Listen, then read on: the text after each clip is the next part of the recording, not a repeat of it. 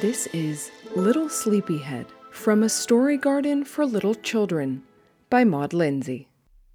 Once upon a time, early in the morning, when the sun was just climbing over the hills and all the clouds were rosy pink, a little boy lay asleep in his pretty white bed.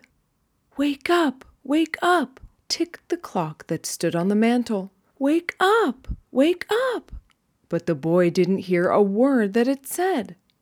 I'll wake him up, said a bird that lived in a tree close to the window.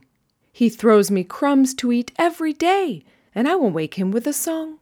So the bird sat in the tree and sang and sang and sang until all the birds in the garden woke up and sang with her. But the little boy kept sleeping in his pretty white bed. He was still asleep when the wind from the south blew through the garden. I know this little child, said the wind.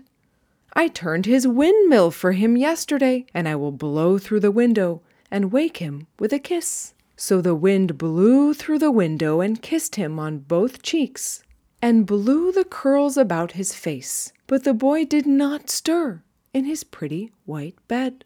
He is waiting for me to call him, said the rooster in the barnyard. Nobody knows him as well as I, and I will wake him up.